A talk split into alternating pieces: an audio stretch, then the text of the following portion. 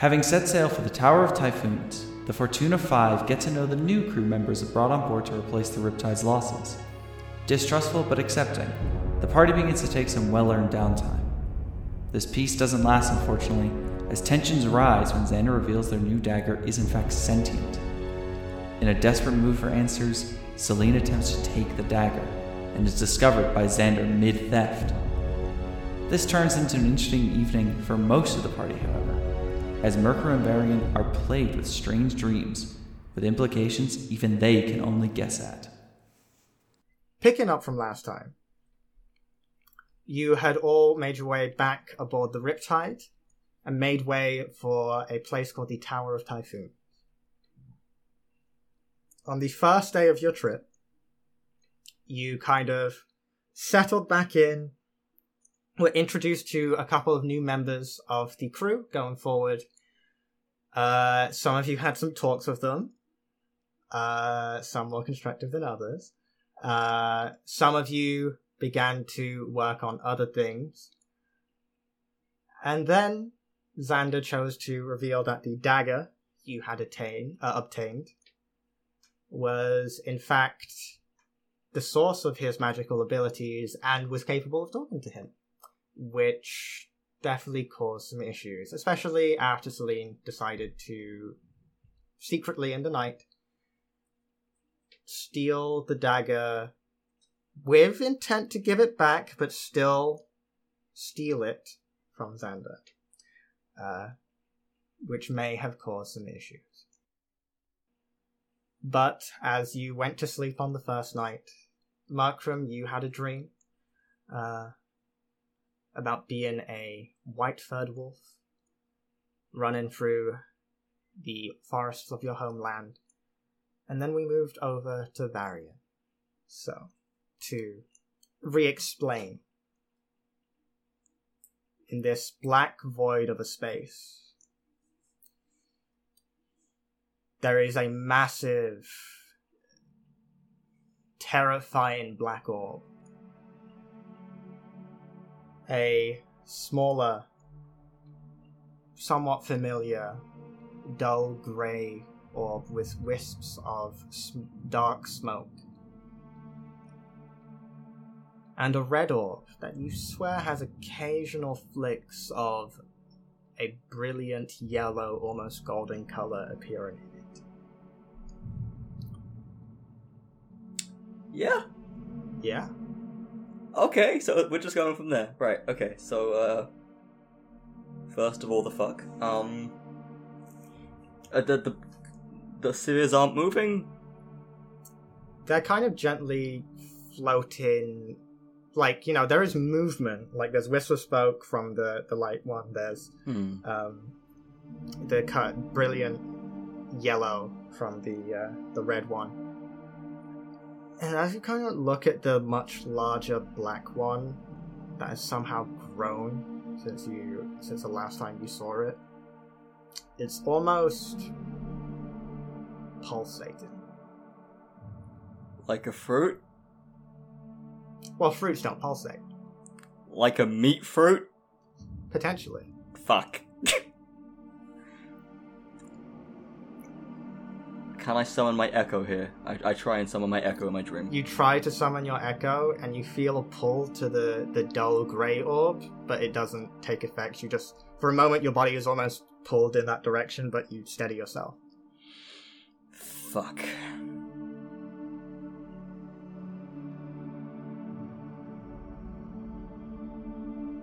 I got to be angry so I could be less afraid.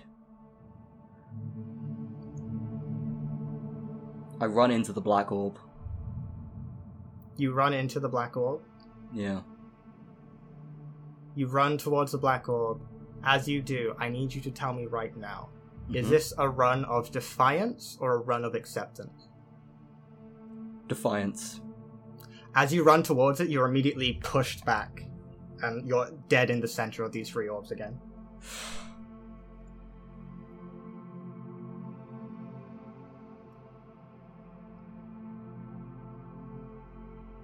I'm gonna run at it again, but it's just out of Well, it's angry. Angry. And as you do that a few times, and as you do, the red orb pulsates itself each time you get pushed back. Mm-hmm. And every time you do, it's you get a couple of glances out of the side of your eye. It's almost like the red of the orb pulls off of it, and for a moment before the red returns, you see more of that brilliant yellow.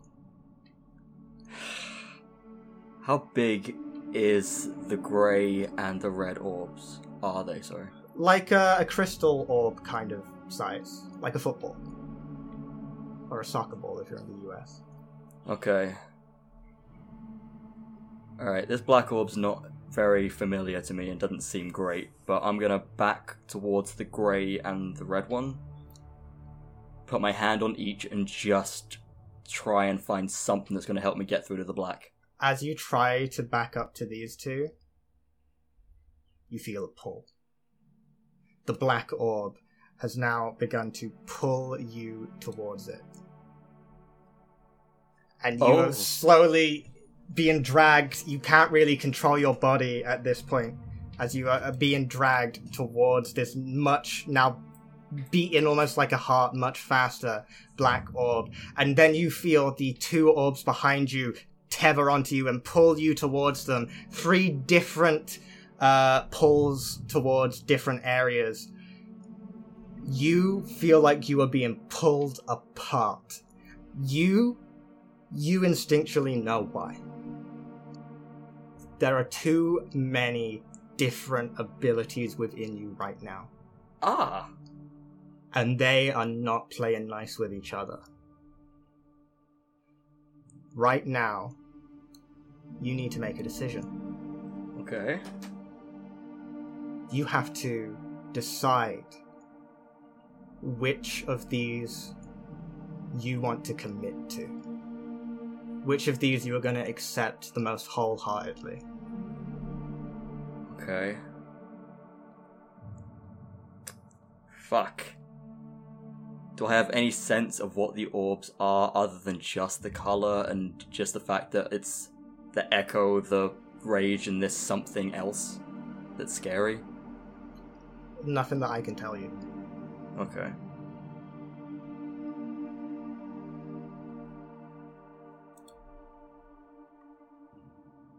Then I'm going to go with the most unknown. I'm rushing into I'm going to get taken by the black orb. So you choose to commit to the power of the black orb? Yeah. The choice to not be afraid of something. Okay. The choice to not be afraid of something. The thing that I'm scared of is the black orb, so I'm just going for it.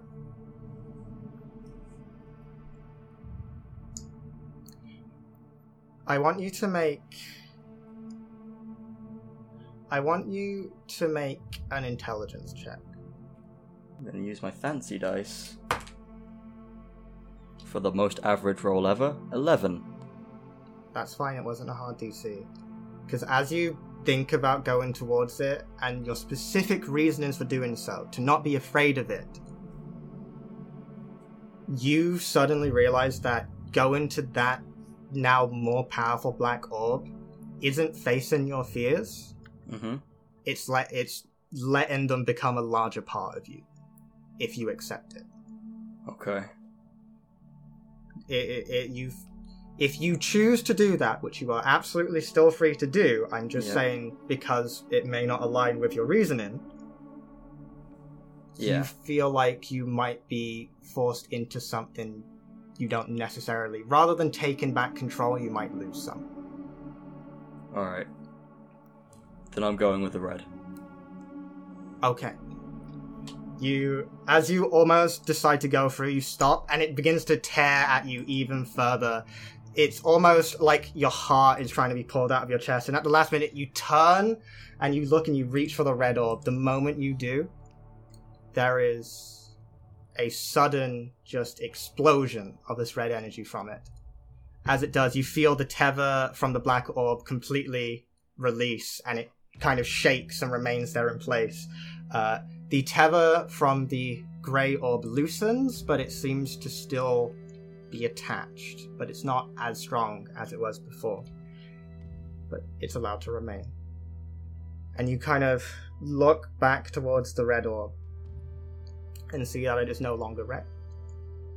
It is that brilliant yellow that seemed to be hidden beneath it. No, it isn't actually. It's that brilliant gold hue. You know for a fact now. You look deeper into it.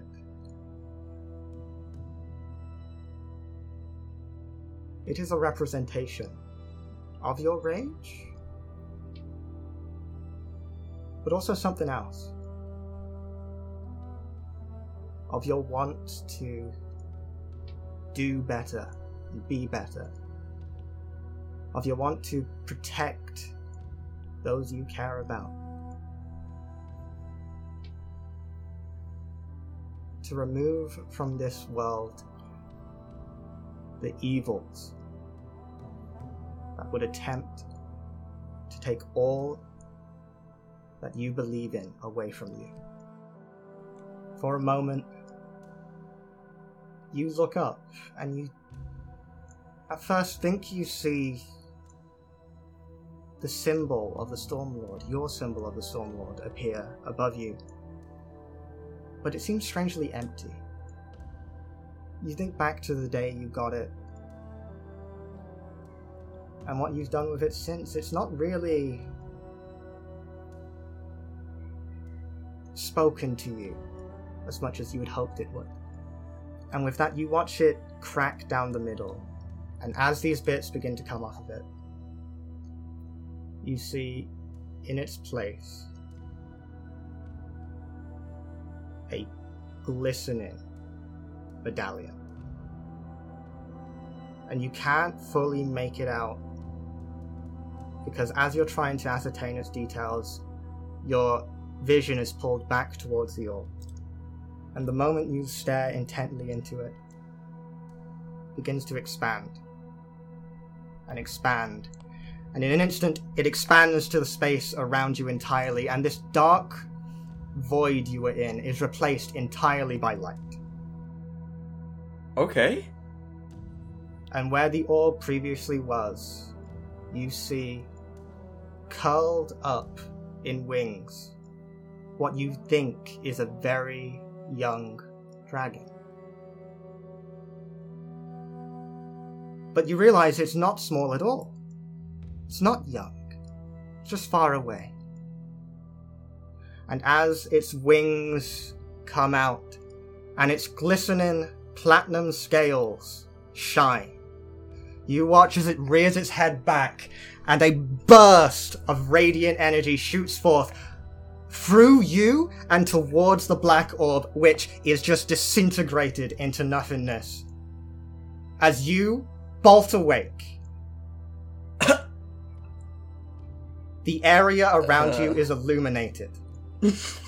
And you realize it's coming from you as you look all over your body and your flames are a brilliant gold. Okay. And in that instant, they fade back to their normal color. But you see, sitting in front of you, surrounded by the broken off shards of your previous Stormlord holy symbol, a platinum medallion emblazoned with the head of a dragon, the symbol of Bahamut. Holy hell. Holy shit. Okay! I used to have a fake one of you. Yes! I'm just gonna look up, realizing I can't see the sky in my cabin. Look back at the medallion and just look for a while, lay back with my eyes open until I maybe fall asleep just looking at it and looking at the ceiling and looking at it. Just keep doing that. I probably don't sleep, I'll be honest. Actually, I'm going to tell you that you do sleep. Oh, amazing. You sleep the best sleep you've had in a very long time. And you realize as you're falling asleep, there was a part of you that you didn't feel great about. There was a part of you that almost felt rotten. And you don't feel that anymore. So, Varian, that little effect... Yes. ...we gave you? Yes. It is... yeah. It is gone. It's Son gone. Of a bitch. Wow. Oh, wow. Good shit. Oof. No more black flames. I'm a golden boy, baby. Yeah. Level up. Yeah, he is risen. Yeah. You still don't fully feel like you know how to tap into whatever has happened, but you are on the right track. Okay.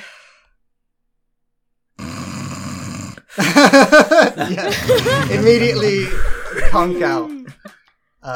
We will need to talk about that a little bit later. I'm just going to sip on my tea.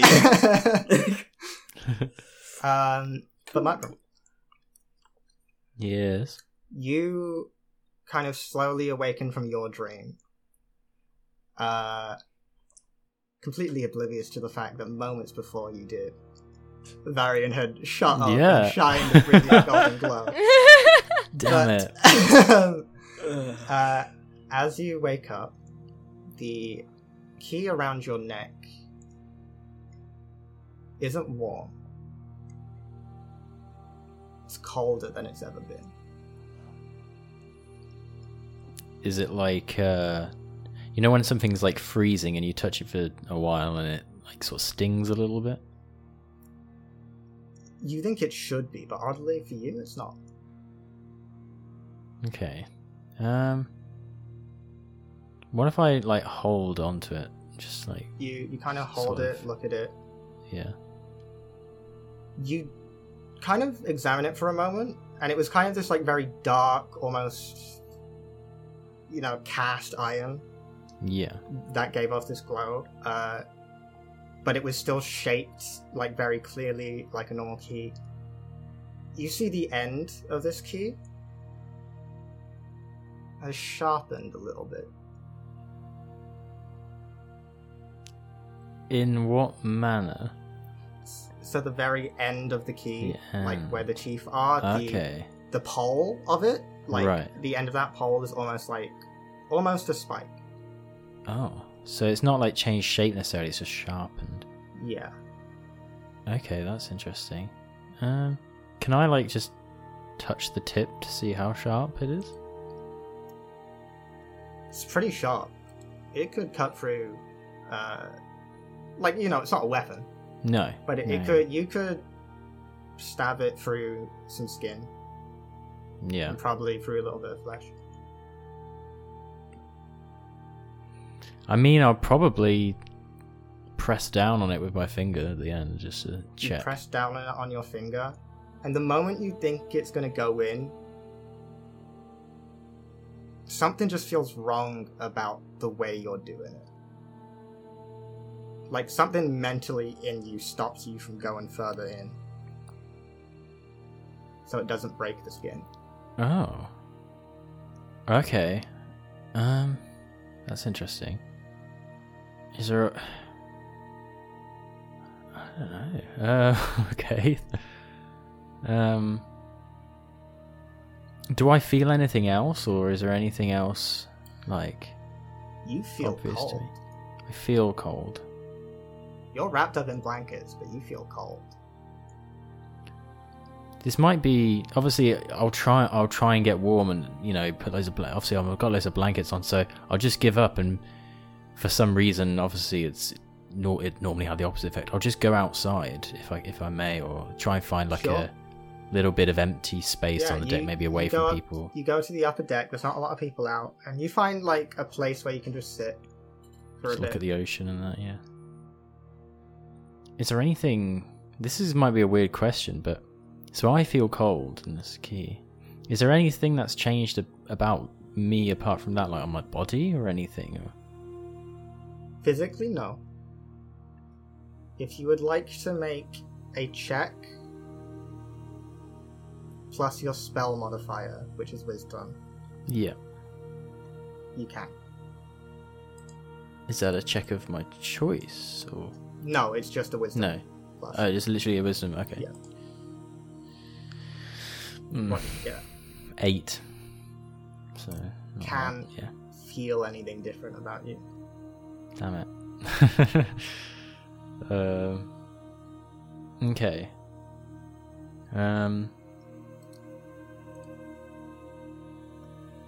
I'll just sort of... I think I'll climb back up to the. I think that's a place I feel comfortable now, up in the crow's nest of the. Okay. Just looking out over the ocean and thinking about stuff, trying to, figure out what this means, and just sort of accept the fact that I'm not feeling any warmer. Is this like an uncomfortable cold then for myself, or is it just I can't get cold? No, it's weird. It's like it should be. Yeah, it should be, but it isn't. Okay.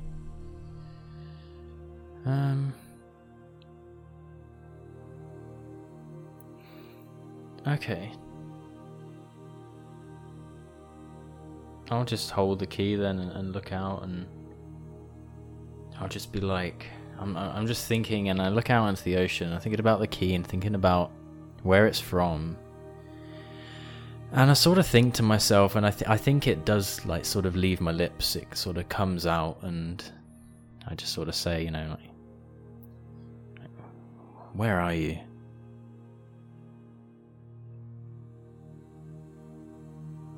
Okay. So do you just sit up there for the remainder of your rest? Maybe fall asleep up there? Yeah. I think I'd sort of just fall asleep, Okay. And you do. Everyone wakes up. Oh God, I need to process that. Nothing weird happened at all. It has. Nothing ever bad happened to the Kennedys. So I don't know. Wow. A day one. Dragon and the wolf. Yo, bro. Whoa, that was a main character moment. I'm going fire, bro. Oh, it's a song. Oh. We need to sing together now and be really shit at it, so we can never do it again. Oh. Well, that was a lot, and we've just started the session. Yeah, let's go. 25 minutes in. Xander and Fargrim are in their little space alone, right? Everyone is essentially waking up. If there's anything you want to do immediately, do it. If not, we'll continue on. Super quick. Fargrim is just gonna look at Xander and go, in the interest of honesty, I did wake up last night when Selene was here. Not really my place to talk about that, though, so I'll leave you to it for a minute. And he's gonna, leave the room maybe a little too fast. Okay. If that's everything.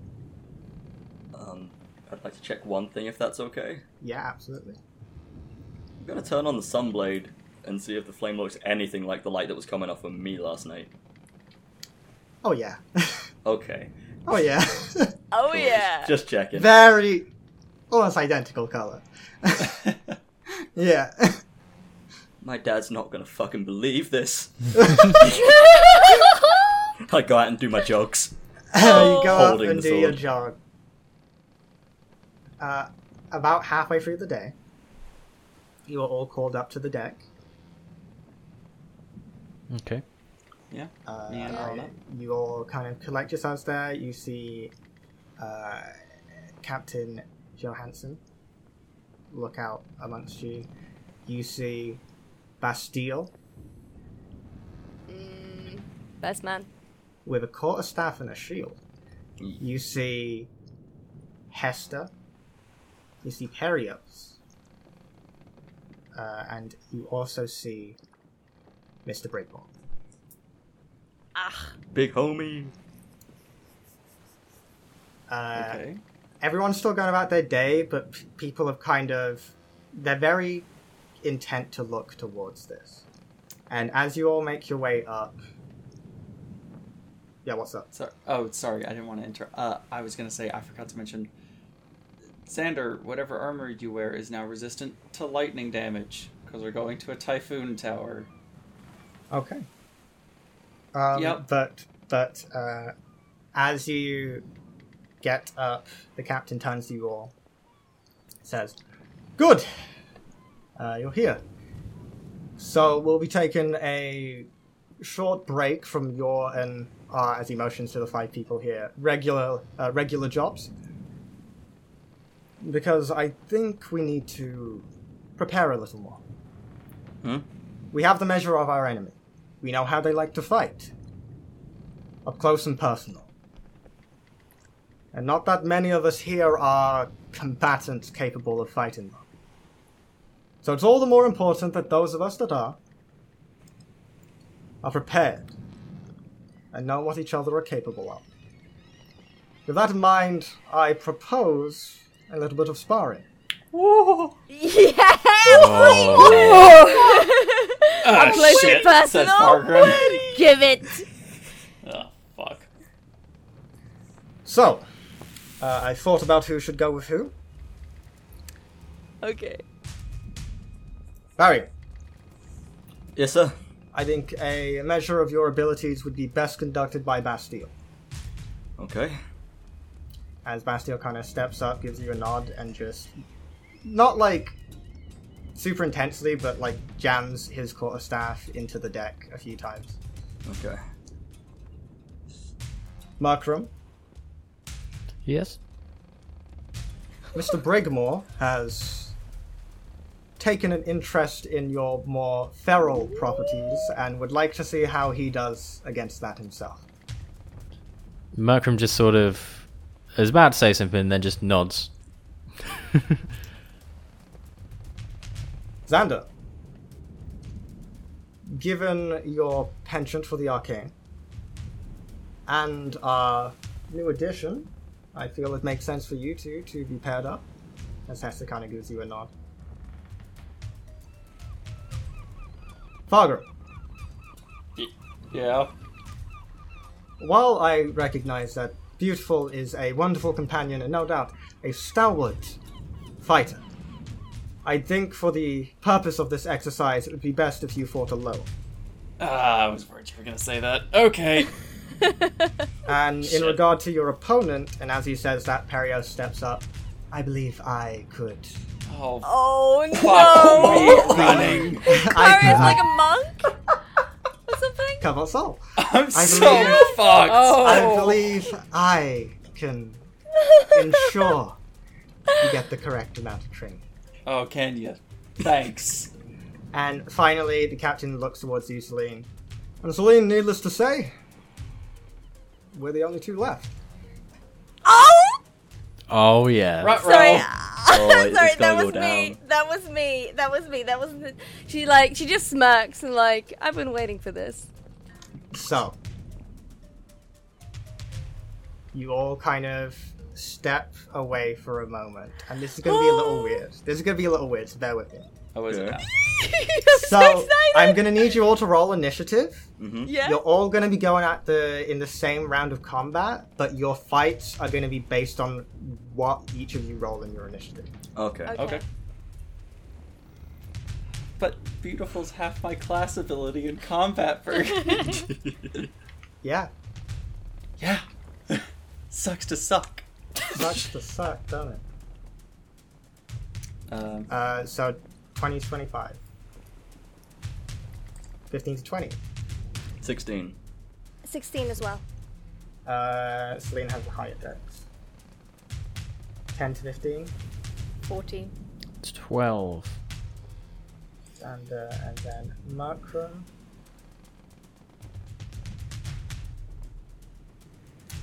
And that's a big old 4 from the guy fighting a monk. Oh. Dude, I'm gonna get fucking stunning striked into the fucking ground. Okay. So Selene It's you versus the captain. As I'm very quickly going to work out who goes first. Oh man! Oh man! I forgot how to fight. This is that good shit, huh? Yeah, bitch! I've been waiting for this one. The captain will be going first. So as you kind of take your position, like you have your little cordon off area on the deck, he pulls out his cutlass with a blade that almost looks like night sky. Mm. And he motions for you to pull yours out. I pull out the ocean cover. Fancy blade. So is yours. Let's see how well you can use it. As he puts his other arm up behind his head for a moment, and in just a blind speed goes to strike at you with his 3 sword attacks. The first one's going to be 25 to hit. Yeah, that hits. That's okay. If I die by his hand, I'm okay. That one's going to miss because that's a nat 1. Mm-hmm.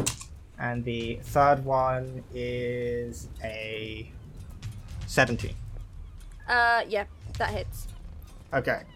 So you watch as he, it's not a kill in motion by any means. No. It's more, this is going to be more of a stamina-based thing. So you're not really going to draw a lot of blood necessarily unless something exceptional happens, but it's more like wind in you. So the first strike, he goes to strike at you, and at the last minute, just twist it so you get hit with a flat of the blade.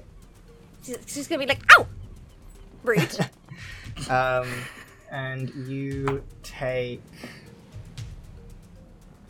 15 points of damage. No, I don't know. How much I get?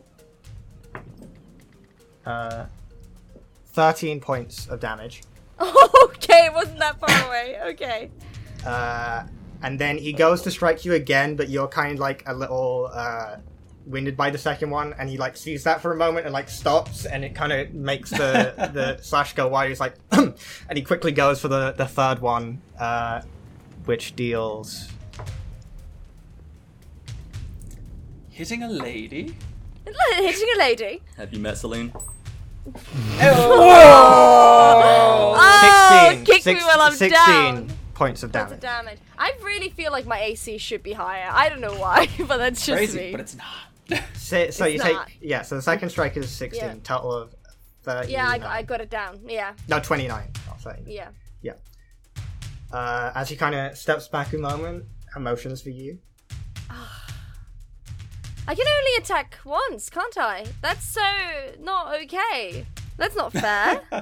You get sneak attack, stop complaining. Stop complaining. Well, 18 plus 9, so 27 to hit. No, yeah, 26 to hit. 26 will hit, go ahead and roll damage with your sneak attack. Yeah. Let me see. Where are my dice? Oh, okay.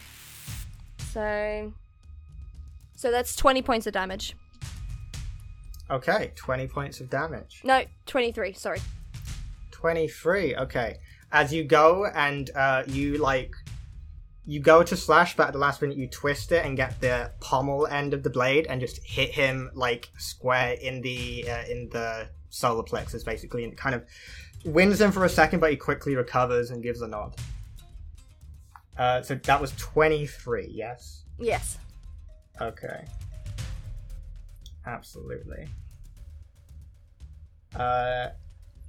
Then we move to a different group, Varian, as I'm quickly going to work out.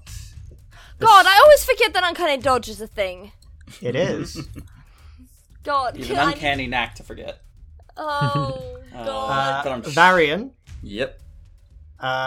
You are going to go first, as Bastille stands there, shield and quarterstaff at the ready. All right.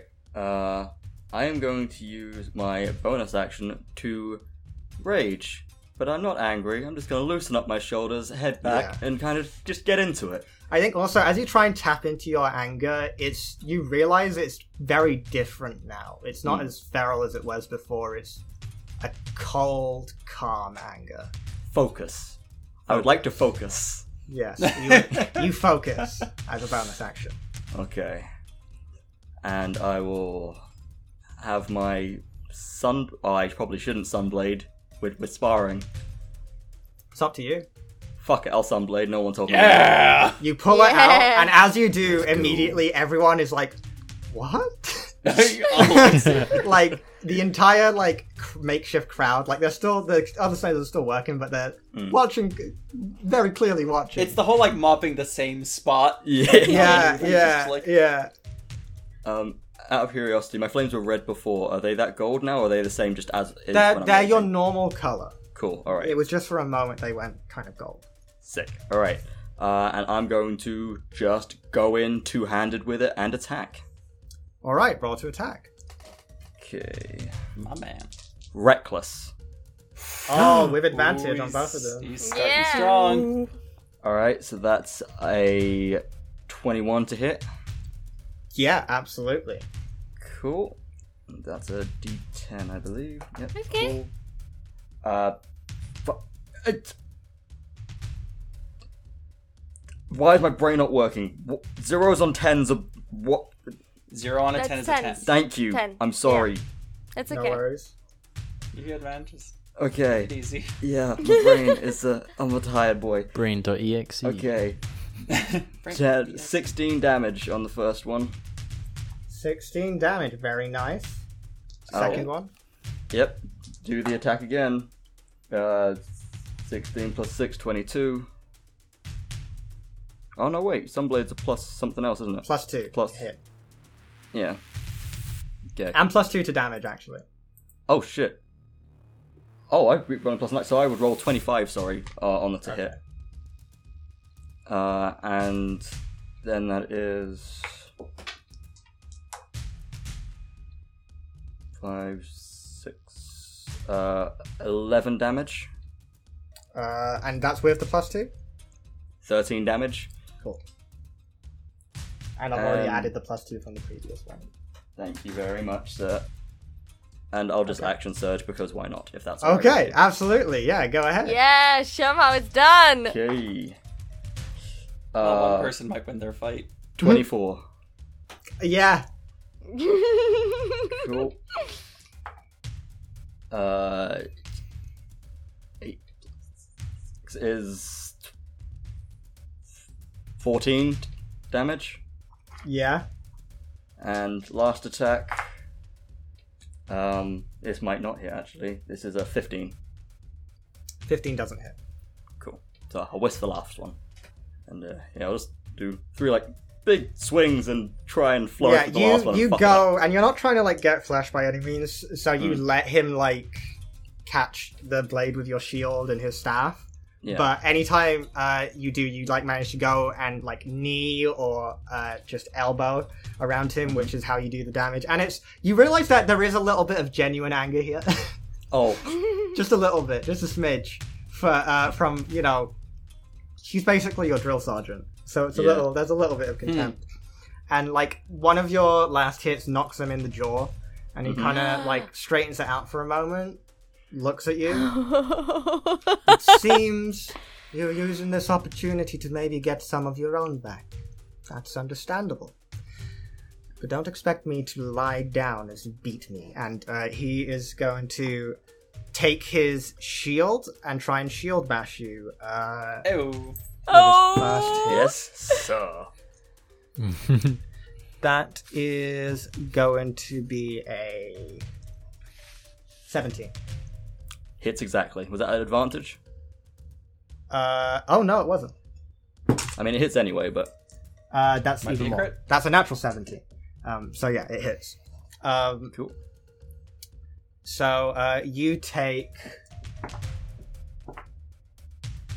10 points reduced to 5 because you're raging of bludgeoning damage. And can you also make a strength save? I can. Natural 18 for a 25. Okay.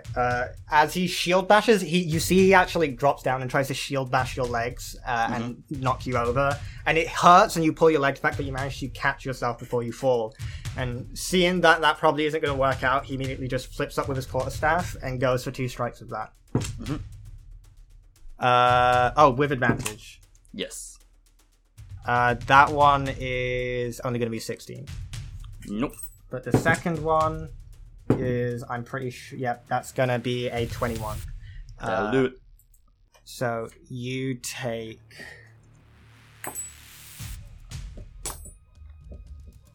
That was a low roll, but 8 points reduced to 4 bludgeoning damage.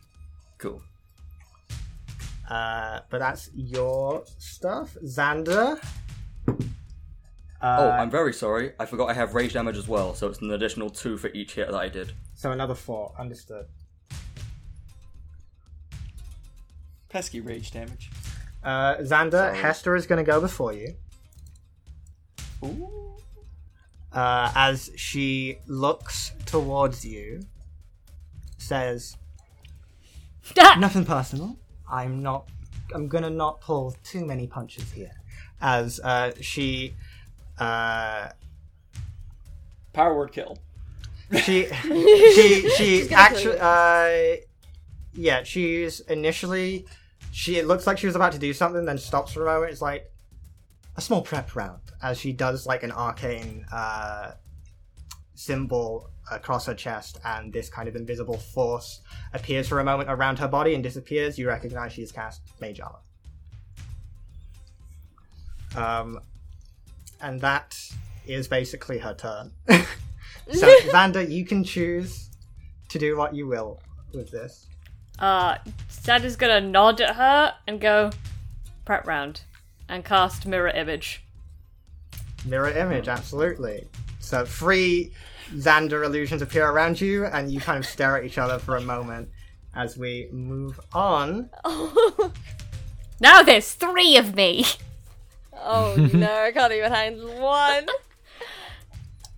We move on to... Markram. That's Mr. Braidmore is going to go after you. Okay. So he kind of hasn't made any words. He's just standing there looking at you, waiting for you to do something.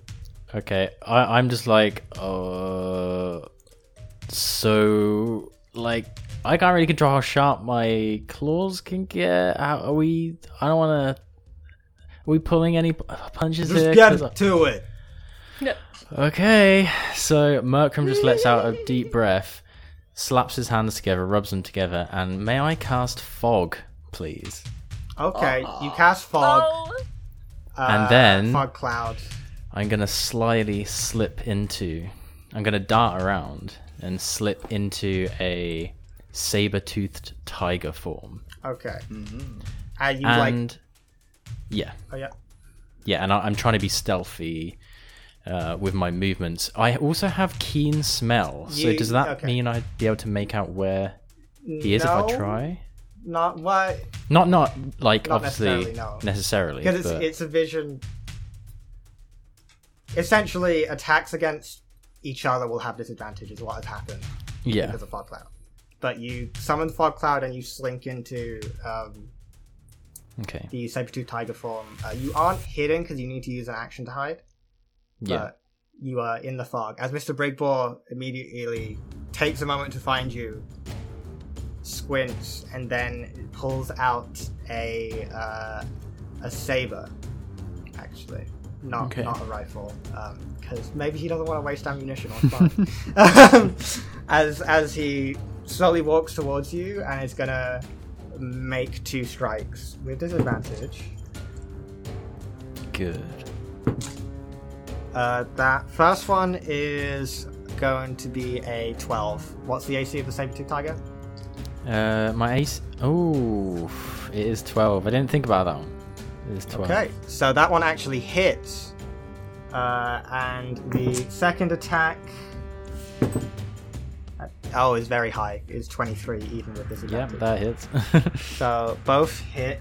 Even though he can't fully see you, he can make out enough. Yeah. He seems to be used to like fighting on foggy days. Fair. The first attack is 10 points of slashing damage. Yeah. I'm so sorry. He's using this with 2 hands. Forget what I said. Okay. The first attack is actually 9 points of slashing damage. Okay. And the second attack is 8 points of slashing damage. Okay. So 17. Yeah, as he cuts into you, some blood is drawn, but, you know, it's a different form, so you're okay with that. Yeah. That is your round. Finally, Fargrim and Perios. No surprise about Perios. I go first for sure. Perios is most definitely going before you. Oh, yeah. Can't we just have, like, a debate on the history of the water plane or something? And you watch as she literally, like, looks you over for a moment and just puts one hand behind her back and, like, positions the other hand palm in the air and waits for you to do something. Lets you make the first move. Wow. Alright, I have two questions. One, are they wearing anything that's metal? No. Damn. I got paired with the one person that doesn't use weapons or armor. Okay. Two, I'm gonna kind of, like, gesture to someone, like, I only have a gun. They do have a dagger. Alright, but they're not holding it currently. Yeah. It's like in a buckle. Yeah, that won't really do anything then. I'm gonna be like, I have a gun, is that okay? The moment you say that, she says, not to worry, I faced many who use that. Fuck it, alright. Am I gonna cast something, or am I going to... Alright, you know, fine, we'll start this way. I will... How far away am I from her? You're about 20 feet away. Like, you all were basically positioned. You could get up to each other if you wanted to, or you could stay at a distance. Yeah, that's fine. I, one, have a shield equipped, and my gun. Okay.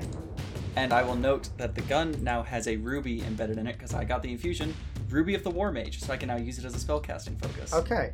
Well, you could use it anyway, because it's infused, isn't it? Infusion, a magic item just lets me use it, my intelligence to attack with it. I can't use it to cast spells unless I take this infusion. Okay. So I've, like, embedded a ruby in it through magic. It can now cast spells, so I can have a shield and my gun. Okay. And I'm gonna fucking shoot her, because she goddamn disrespected me. Go ahead and roll both your attacks. And now they're gonna miss, and Fargrim's gonna be scared. Okay. The first one probably doesn't hit, because it's only a... Sorry, numbers. It's only a 12. Now that misses, but second attack? Yeah. The second attack is a 22. That hits, raw damage. Okay. That's 1d8.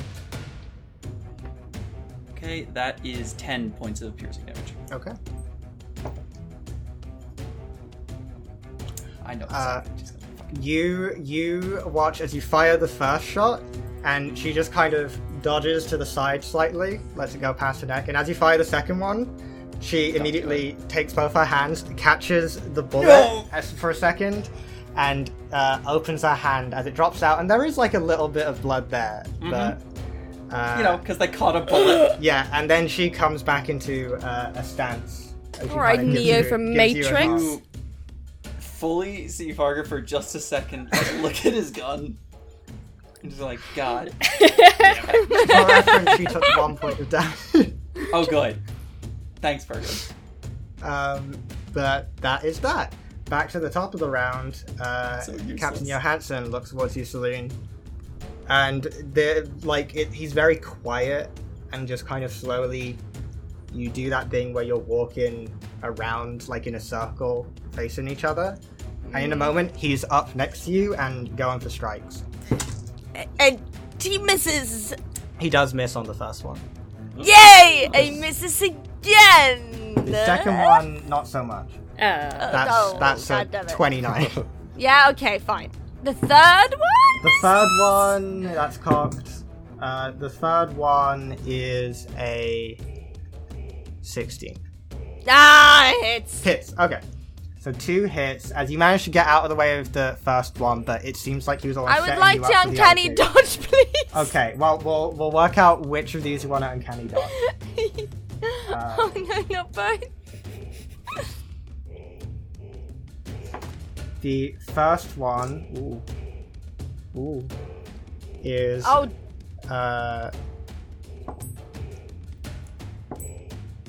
is a 25. Oh, I would like to uncanny dodge that bullshit. So you uncanny dodge, that goes down to 12. as he set you up for this second one where he literally just brings his knee and goes to put it in your gut. But at the last minute you turn and it basically scrapes across it. It still like goes in a bit, but not like as much as he wanted. But the second attack is a lot less. Please. It is less. It's 18 points of damage as he immediately turns and just with the back of his hand hits the base of your skull. Yeah, I'm on one hit point. You're on one hit point? Okay. Yeah. As you like kind of fall to the ground, he stops, flips his cutlass and stows it, and is still looking at you, but takes a moment to look at the others. She says that I could do this all day. Fucking. Let's give you a moment to rest up.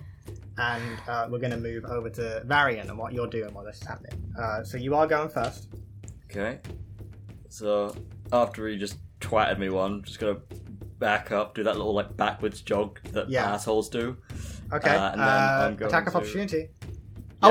Wait. Are you... Oh, no, not like actually disengaging, just like moving back from when he smacked me. Okay, and you're moving more than 5 feet away. No, still in range. Oh, you're in the adjacent square?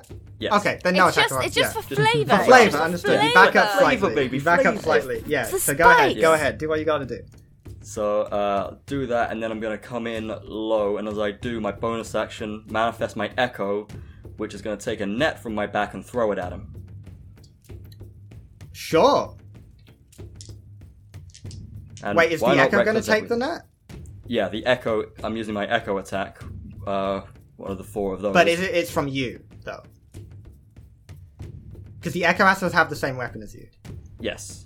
But net... You can do a change of weapon, right? Because I can one-hand the sunblade. Yes, it's a little weird with an echo net. Fair enough. Sorry, I thought I was trying to do what we did in the cave, but never mind. It's okay. You could still pull out the net and use that for the first attack from you if you want.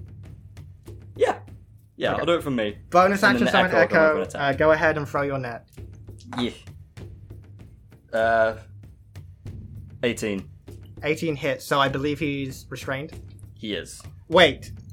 18.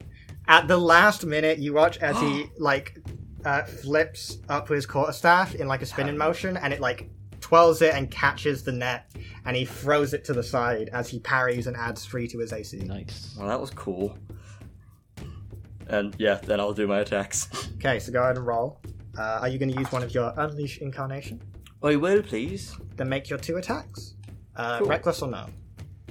Yeah, reckless. Okay, with advantage. I know. 20.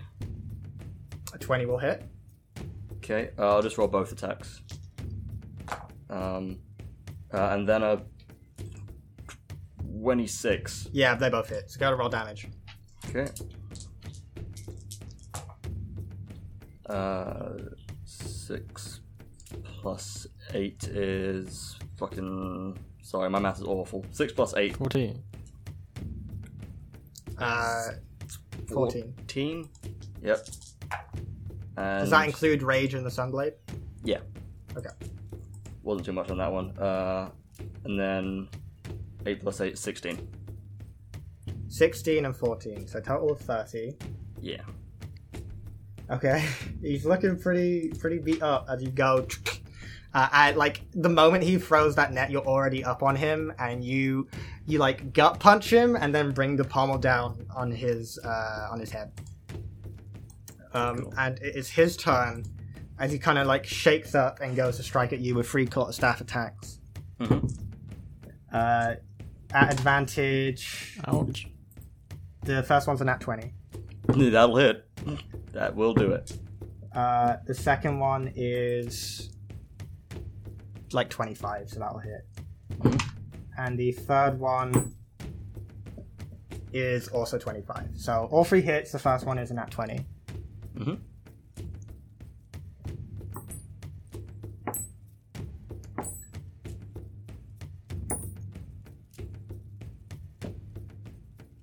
The first one is 23 points of bludgeoning damage. Okay. The second one. The second one is 7. So 20, 23 and 7. Mm-hmm. For a total of 30. And then the last one is a 5. So that... Oh, we are raging. So that would actually be 11, 3, and 2. Okay, so 15 damage. So 16 damage total. 16 total. And as soon as he's done with the strikes, he immediately stops, leans on his quarterstaff. Well, I'll be damned. You okay? I'm okay, but I think we should stop here. Okay. And he just kind of like stows his quarterstaff, puts the shield away, nods to you. Good job. Thanks, man. Crosses his arms. Xander and Hesta. Hesta is up first. She kind of cocks her head and immediately runs in your direction. As she reaches out, she grasps your shoulder and Ouch. Crackles of electricity appear. She casts Shocking Grasp on you. That's a good spell. Does it hit me or do I roll? It's a 2-hit. 2-hit. So do I roll twice on the die to see if it hits me or one of my duplicates? Oh, I forgot you had mirror image. Mm-hmm. Stop trying to hit me. Damn it! I was gonna do. How does mirror image work? It's... Not even a joke. 3 illusionary duplicates self until the spell ends. The duplicates move with you and mimic your actions. Yeah, roll a d20. D20. I rolled a 17. I don't know what that means. A 6. Six or higher. Yeah, so it does hit one of the duplicates. The AC of it is 10 plus your dex modifier, which is double check that. I think it's 2. So 12. Yes, 2. 12. That is a hit. As she grasps one of them, and electricity disperses the illusion, and she brings it back, kind of like takes up a stance. She also has a short sword out, and is like sizing you up. She's right next to you. What would you like to do? I would like to. It's just a Hexblade's Curse on this. Okay, bonus action Hexblade's Curse. Bonus action proficiency bonus. I'm just going to check something very quickly about my Okay, so active vertically game person. Will throw a particular weapon. Okay, yeah. And then I just want to try and stab her with the blade. You know. Okay, shadow shoots from your arm, and she's kind of confused about the shadowy chains that appears, but is still, you know, trying to do stuff. Go ahead and make an attack. Okay. That's caught. So it's 14 plus 5, so a 19. 19 will hit. Okay, so it's 1d6 plus charisma and then plus proficiency. That's a 6 plus 3 plus 2. Maths. 11. 11! Yes! Shadow maths. Yes. You don't have... First... Oh, wait, no, that's... Never mind, that's packed with the blade or stuff. Never forget about what I was saying. Oh, and plus 1 to... Because of the blade of Book of Mirrors, so 12. 12. Very nice. What? And being a caster, I'm sure they have lots of health. Yeah. I have a lot of health. Yeah. It does, You, like, initially, like, I don't want to hurt... But weirdly, when you have this dagger out, you can't really help it. So you do kind of cut her cheek a bit as she like loses some stamina. Like essentially like a whip of a strike to like get her to dodge out of the way, and you drain a lot of her stamina. But at the last minute, you cut her cheek, and she kind of. Well, I did say I wasn't pulling any punches, but yes, that is you, I believe. Yep, that's me. Markram. Okay, well, seeing that My strategy didn't really do me any good. I'm just gonna roar, and can I? Because I'm assuming we're still obviously like next to each other, and I can see them. I'm gonna run directly at them if I may, and try and pounce on my target. Okay, you're next to each other is the thing. And yeah, so right, you need okay. You need at least 20 feet. I see. Right. Okay. In that case, then we'll just go in with a. We'll go in with a bite attack. Okay. Roll to attack. Okay. Oh, that's the wrong one. 22. 22. That's not natural. Will hit. Yeah. Was that with disadvantage because of the fog? Oh no! Hold on. Do you want me to roll? Yeah. Roll again. 21. Okay. 21 will hit. Go ahead and roll damage. Good. Bite, wasn't it? Yep. 12. 12. So that's pretty good. It's got a plus 5. Yeah, you bite into his arm, and he has to pull you off, and he begins. It bleeds quite a bit, but he seems unfazed. Good God. Mentally, he seems unfazed. Physically, maybe not so much. Maybe you should get out of that. Just double check. A saber-tooth tiger just bit him. Yes. How much damage was that again? Just checking. 12. Because it was 7 plus 5. Yeah. Cool. Is that all your attacks? Yes. Okay. I think that's your turn. It's Brigmore's turn, and he goes in for 2 more strikes with his saber. Mm-hmm. At disadvantage, that's a miss.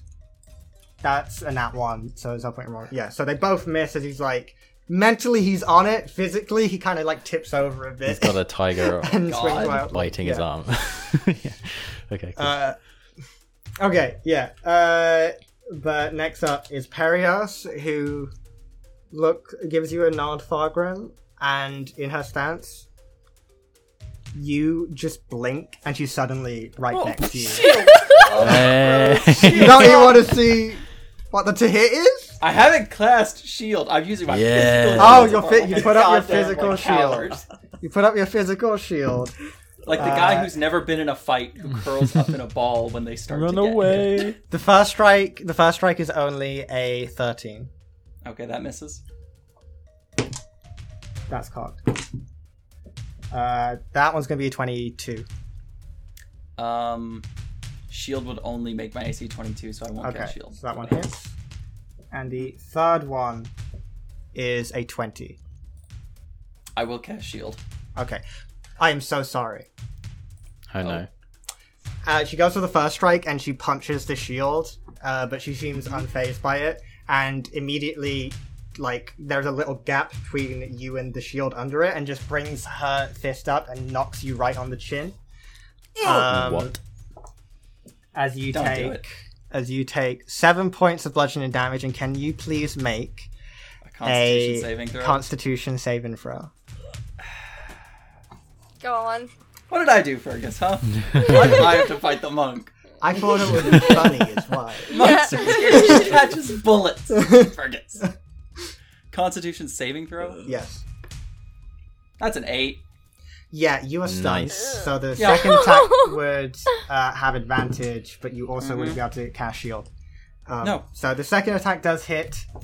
Yeah. For max damage, 11 points of bludgeoning damage. Oh, cool. As you're kind of reeling, you almost fall to your knees, from the chin blow, and you're reeling from that. I got fucking uppercut, Fergus.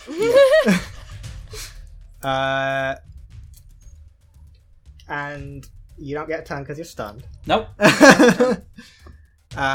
So, top of the round would be the captain and Selene. At this point, that has stopped. What? No. Yeah. Selene, I refuse. Selene, you stand back up, kind of tipsy, and the captain is just laying against the banister and is kind of giving you the motion to stop as he's looking at the rest of them. She's angry. She's so angry. He seems to be very intent on Mark in the fog cloud. Varian, you are done as well as Bastille, as you've kind of set up next to him and are looking at the other fights. Mm-hmm. Hesta and Xander. Yep. So Hester's turn, as she, seeing, for some reason not remembering that, you know, you had a mirror image, she is going to cast, what is she going to cast? Fireball. Fireball. Why, Dave? No punches pulled, I guess. Tactical move. Income. Oh my gosh. That'd be brutal. She is going to... You watch as she turns, positions herself, so that the side of the ship off towards the ocean is behind you, and she puts up her hand, and a bolt of lightning bursts forth from it, and she casts lightning bolt. Okay. You just got the lightning resistant armor. I did just get the lightning resistant armor. Fuck it. It's like... We'll say she casts it at 5th level. Oh, why not? Counterspell. Highest level spell slot. Counterspell. Okay. What's your spell slot level? I think it's a 3. Okay, yeah. So go ahead and roll for counterspell. You resist lightning damage if that helps. This is juicy though. I was hoping I'd fight the wizard because then I have the lamp. That would have been really cool. Bottle. So roll and add 3. So, wait, no, sorry, not add 3. Add your charisma. So a roll plus your charisma modifier. I'm gonna use a point of luck. It was a 2. Okay. Yeah. Okay. It's an 18. 18 dispels her as the lightning begins to shoot towards you. It dissipates, and she kind of steps back for a moment and nods. Okay. Next up, Markram and Braidmore. Okay. Kill him. I'm thinking about something here because what how is Braidmore looking? You can't see. You're in fog. Oh. Yeah, that's a good point. But like, I don't know if... Just do what you gotta do. This doesn't seem right. Just do what you're gonna do. Just do what you're gonna do. Do what you're gonna do. So what I am going to do and sort of go against it. What are you doing? Are you making an attack? What I'm gonna do is shift out of my wild shape. Okay. That's bonus action. And may I cast Conjure Woodland Beings? Oh. And I would like to cast. Okay. Here's what I'm gonna say. Let me know what you want. Here's what I'm going to say happens. The moment you go, you slip out of wild shape and are about to cast something, you hear, "Alright, that's enough!"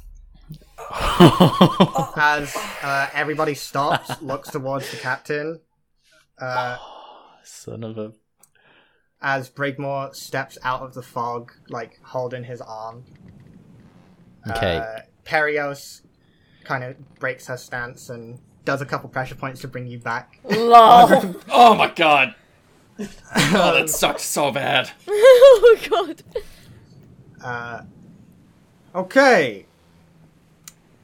I will admit that got a little more dangerous than I was anticipating. Looking towards Mercury, but then immediately looking towards Hesta and Xander. At the very least, we have a basic idea of what some of us are capable of and where some of our strengths may lie. Looking to you, Fargrim. Apparently some of us can catch bullets, which feels like... But whatever. By the way, as I... That's illegal. Oh, yeah. As I, So I basically, like, as I shifted into my wild shape from where I was, like, kneeling, so I get up, and my sort of naturey spell that I was about to cast turns a bit lighter, and can I just walk straight up to Brigmore and cast Healing Word, please? Absolutely. You give him heal. Don't bother rolling. I just sort of look. I don't say anything. I look at him apologetically. Okay. But the captain kind of motions for everyone to get grouped up again, looks towards them. So, I think over the next few days, we'll have a couple of much lighter sessions where we can try to be a little more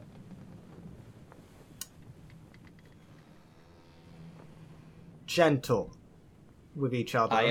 I immediately look at Perios and say, "I'm using a fucking axe." Perios shrugs her shoulders. And we will be occasionally swapping our sparring partners so that we all have a chance to get to know what we can do. In the meantime, rest up, get back to work. We'll have a little training session later today, probably 2 times every day going forward. Sounds good, Captain. He nods and everyone begins to go back to their work. Selene, he kind of catches you, motions for you to follow him into the captain's cabin. Oh, fuck. I'm in trouble. It's going to the principal's office. Yeah, she just, goes. Okay. Tries to smile, but she's not happy. He kind of pours some water out, hands you a glass, and takes a seat. Motions for you to do the same. She reluctantly does it. Now, I don't want you to take that little sparring match to heart. I could have won. Respectfully. Yes. But I am also a very experienced fighter. To put it in perspective, I once had a fairly even encounter with the Plank King. So, again, respectfully, I have a lot of experience. I'm very good at fighting, so you should not by any means feel disheartened by the outcome of that. Your strikes were quite painful, and emotions to, where you hit him with, and there's now a bruise forming just kind of, near the base of his neck. This is going to hurt for a few days. Just embarrassing. That leads on to something else I was going to talk about. Why do you consider that embarrassing, Selene? Oh, God. Are we... Ah! Yes, we are. Mm. She, has the glass in her hand. She just doesn't know if she's going to, put it on the table, or she's, holding it to her chest, so she's like...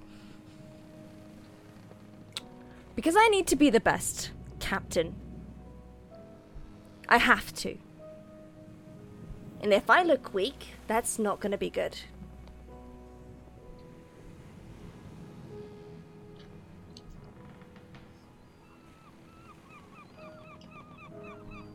Okay. And he has a much more serious look at this point in time. I'm not going to preach at you. Because I know better than most that in your situation, someone else telling you what to do is not going to help. Why do you want to be a captain, Selene? She actually, drops her mask for a bit, as, her anger kind of, sees as she kind of looks around, even though she knows there's no one else in the room. Because the others told me I should be, but I don't think I should be. Because I thought it fit me, and I liked the hat. And it's the only thing I feel clinging to that kind of makes me feel important. But I know that... God, I hate saying this. I know that I'm not ready yet. Or if I ever will be. Kind of nods, his face softens for a moment. a captain, as I have said before. First and foremost serves the crew. And no one, no matter how long they've been sailing or how good they are at it, has ever owed that title. It's one you prove yourself to be worthy of. If your reasoning for being a captain, now or later, is because other people told you to, because it makes you feel important, then you might need to think about how worthy you're ever going to be. Take some time.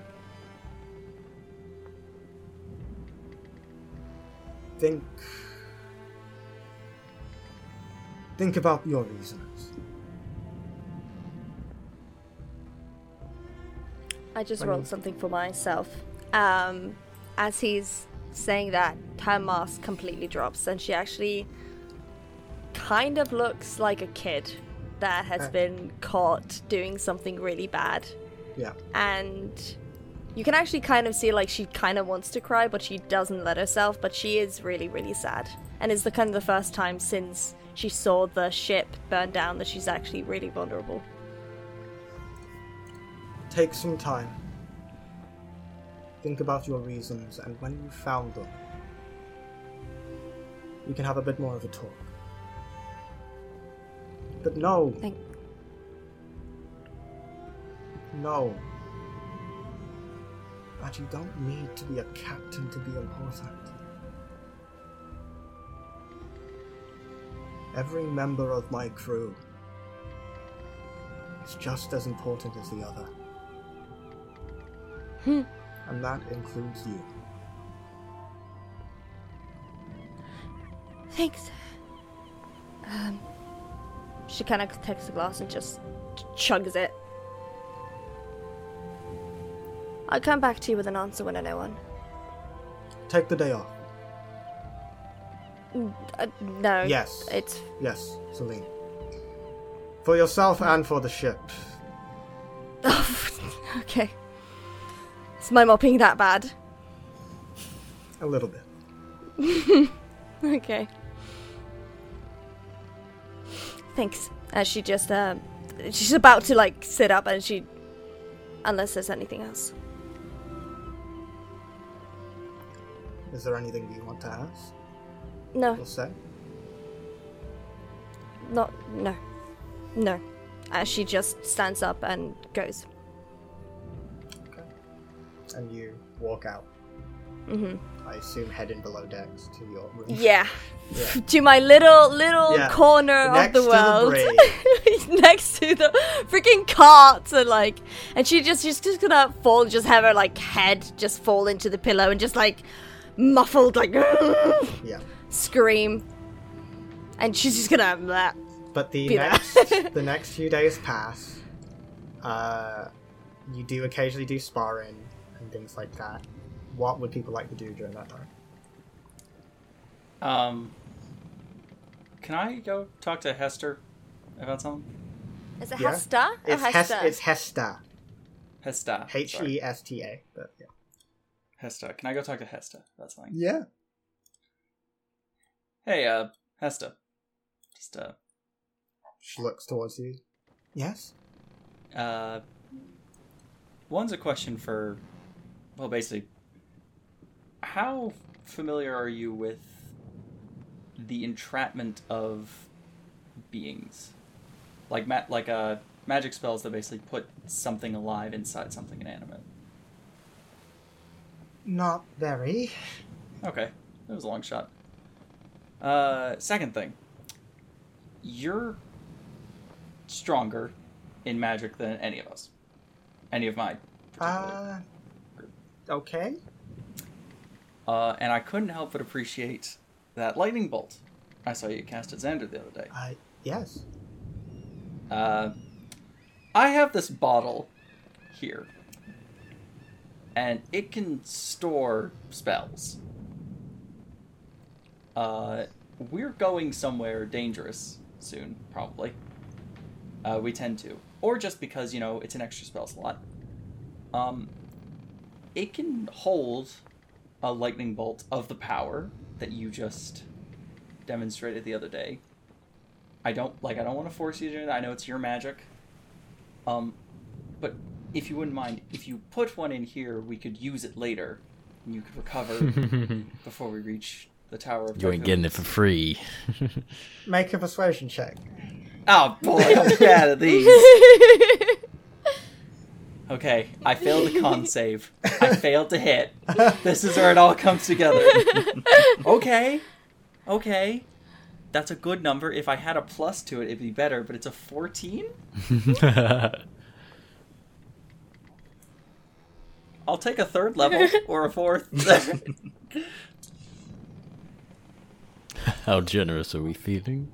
I need to think about it. Wow. Come on. God, the face is being pulled this session. How generous are we? Come on, please. I just got embarrassed in front of everybody in that fucking fight. Yeah, that is definitely playing into it. Oh God! How much sympathy from does she poor have? Family? I'm just a poor little dwarven man who got his ass stomped. If it's life. I'm so old. I'm 182. Shit, really? I mean, he really is 182. Yeah. Oh God! He's 100 so years older than Selene and Xander. 102 years older than Selene Zada. Mm-hmm. We old! Wow. Yes, everyone 84 wood elves is she like 20. Wait, thinks for a bit. It's like, okay. But you owe me a favor. More than fair. And I'll present the spell bottle. And she casts... I mean, you assume she casts lightning bolt into it. Yeah, I can't see it. If it's 5th level or lower, she can just basically hold... You can just hold the bottle. Yeah, and she holds it, casts magic into it. I'll, put the cork back on. Thank you. If you ever need... I work in tinkering and arcane construction. Let me know. I will keep that in mind. And I'll... salute, I guess. Yes. And... Walk away. Okay. Anyone else want to do anything? Apologize. I'd like to talk to our monk friend. If that's okay. Oh, Varian, what are you doing? And then Markram. Mine was literally just I'm apologizing to Braidmore. Okay, you apologize to Braidmore, and he doesn't. He's confused about what you're apologizing for. I just thought I was a bit too aggressive. It's I get it was sparring and stuff, but He waggles his finger and motions you to come closer. Ha! He socks you in the jaw. Oh! Nice. There. Now what evil? And he fucks I up. Just nod. I kind of smirk at man's man. But Varian, what were you doing? Could I find our Cobalt Soul monk friend? Yeah. As you looking around, you turn and suddenly she's just there. What the fuck? Hi. Hello. So, Cobalt Soul's a library, huh? That is our primary objective. Cool. What do you know about dragons? A decent amount. Platinum ones? Oh, I do know about Bahamut, yes. Cool. Can you, give me a quick breakdown or something? Does he, is it he, is it she, does Bahamut have does Bahamut, have a favorite food or something? Bahamut is a god. Yeah? So he doesn't really eat. Okay. At least not in the way us mortals would consider it. If you're asking about what he stands for, he is Bahamut the Platinum Dragon. He's a pillar of justice and protection of nobility and honor. Okay.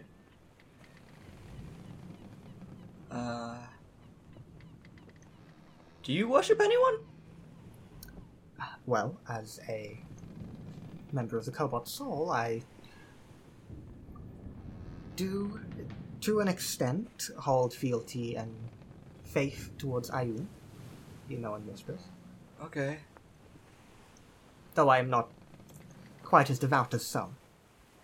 Got ya. Because like, I used to pretend to be a follower of a bunch of different gods, but that was a while ago. And so, is it like just your pals? Or is it more like fealty? If that's... I don't know how this works. Well, if you... In what sense? Because gods... I tell her about the dream. Straight up. Just whole experience. You tell her about the dream and she, like... She's... At no point does she have, like, a look of surprise, but it's very clear that she's trying to process this. That's very comforting to Varian. Oh, so it's not that weird, huh? Oh, okay. Well, it's strange. What? But... perhaps not as strange as being thrust into the plane of water. Yeah, that's fucked up.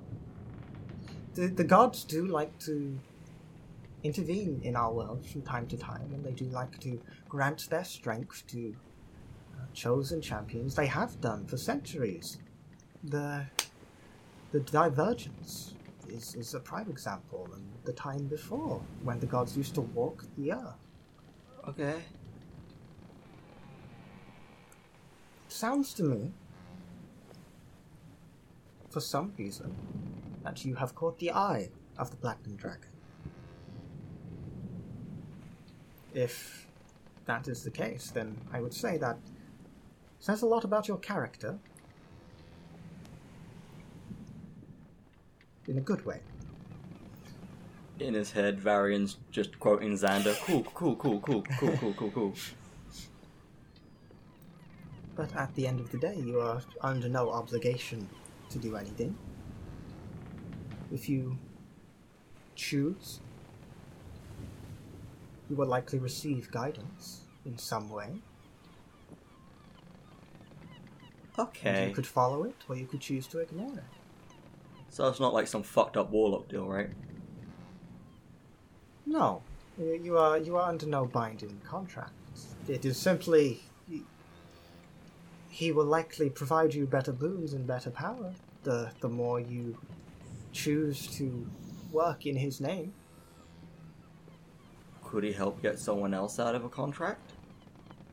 Depend on the nature of the contract. If he felt it was unjust.